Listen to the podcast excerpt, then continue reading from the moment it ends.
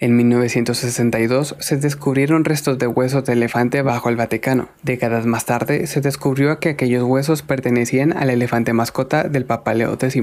El elefante, de nombre Jano, murió en 1516 después de que los médicos, en un intento por tratar el estreñimiento del animal, le insertaron un enema de oro en su recto.